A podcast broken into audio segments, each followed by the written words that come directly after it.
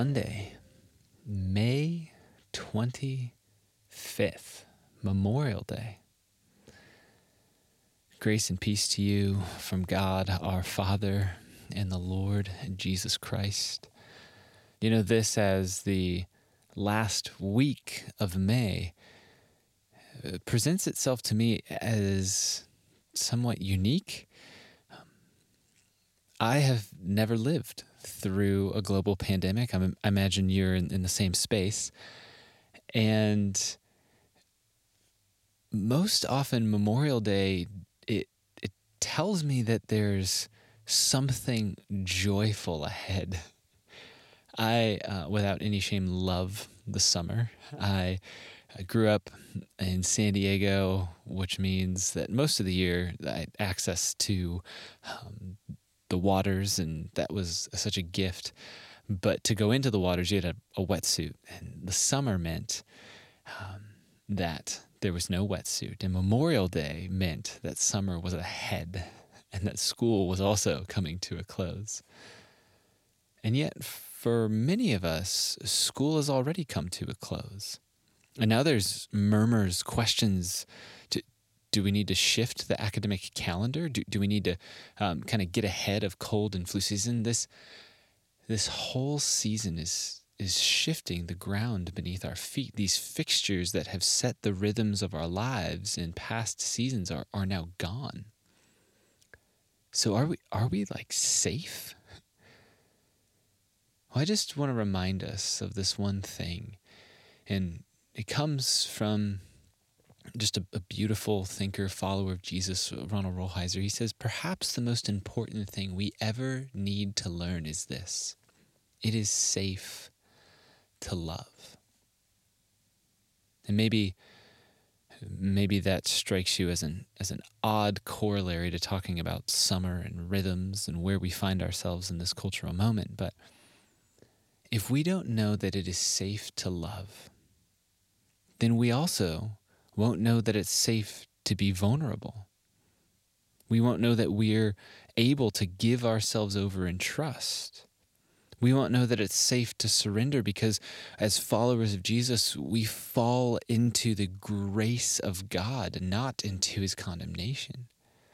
We need to know that, it's safe to be weak because in our weakness, God's strength is made perfect. So I, I think it's worth saying again that the most important thing we ever need to learn is this it is safe to love. And yet, I am right there with you that that is perhaps one of the most difficult things to sit with. That our world in Christ is a safe place to be. See, distrust and self protection opposite sides of the same coin, I would say they are everywhere. So it's hard to let ourselves be vulnerable, let alone to trust that it is safe to love. And yet, I, what I'm getting at here is what Rolheiser goes on to, to get at. It's this idea that vulnerability and surrender, that that's actually what we, what we most deeply desire. And so today on this little podcast where we are, are looking at the landscape of our hearts and just recognizing that we need a guide sometimes to, to see the signpost that, that points us to the faithfulness of God. Perhaps this can be that for you today. A reminder that God is is a God who actually makes space in himself for us. Last week we, we talked about God being our refuge. This past Sunday, we, we talked about the power of God in his presence. This forthcoming Sunday, we're going to continue to, to talk about that here in our little local church right here in Des Moines of, of Jesus casting out a demoniac. I mean, this is, is it um, is it a thing? Like, is it a coincidence? Is it is it God's providence? I don't even know. But like on Pentecost Sunday, we, we're going to be talking about the power of God in the face of cosmic evil. You see, to step into all of that, we must feel safe to love. We must trust. And as I'm as I'm saying this, I'm I'm so aware that that right where you are, some of you you have no bandwidth to trust because you have been deeply wounded by those who you did give your trust to. And for that I, I'm like from from my heart I'm so sorry. I'm sorry that you have to look with suspicion, that there's caution that precedes every relational interaction. And if that's where you find yourself this morning, let, let, let me just set these, these little questions before you. How do we move toward trust? How do we, as, as Henri Nouwen puts it, move from the house of fear to the house of love. How do we get there? Well, this takes a lifetime. It's not like you trust Jesus yesterday and you're a saint today. No, this, this is a journey. And right now, we are in this crucible moment, you might say where the pressures are all around us. The fixtures in our rhythms, they've, they've just gone away. There is no rhythm.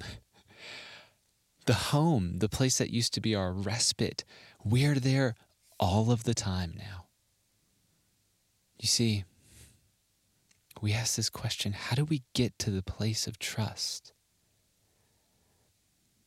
And the answer is it takes a lifetime. Because things like surrender, abandoning our, our attachments and clinging to God, they, they take deep work. And so, this right here, this is just a step. This is not the full thing. And so, I just want you to imagine for a moment with me you have this beautiful imagination that God has has given as a way to like see him and know him more fully. Imagine in this moment that God is with you. The God who spoke peace and order in into existence out of those dark chaotic waters that that God is with you. And that he has the type of love that you've been longing for. The love that doesn't lead towards abandonment, the love that, that won't actually leave you hanging, the love that fulfills. That that love is embracing you. Now ask yourself this what does that feel like? And I just would invite you to sit in this. To ask of yourself, Father, what does your love feel like? And so to be here with you in this moment and just kind of have this be a springboard of a moment of prayer for you, I'm just going to simply pray. And we're going to have a moment here with uh, just some music underneath for you to sit and ask that question of what does your love feel like? Let us pray. A lifetime seems too long. And yet, Lord, here we are in this step of this journey. And we ask that you who are faithful would meet us. So come, Holy Spirit, meet us with the grace and mercy that you alone give in the name of Jesus.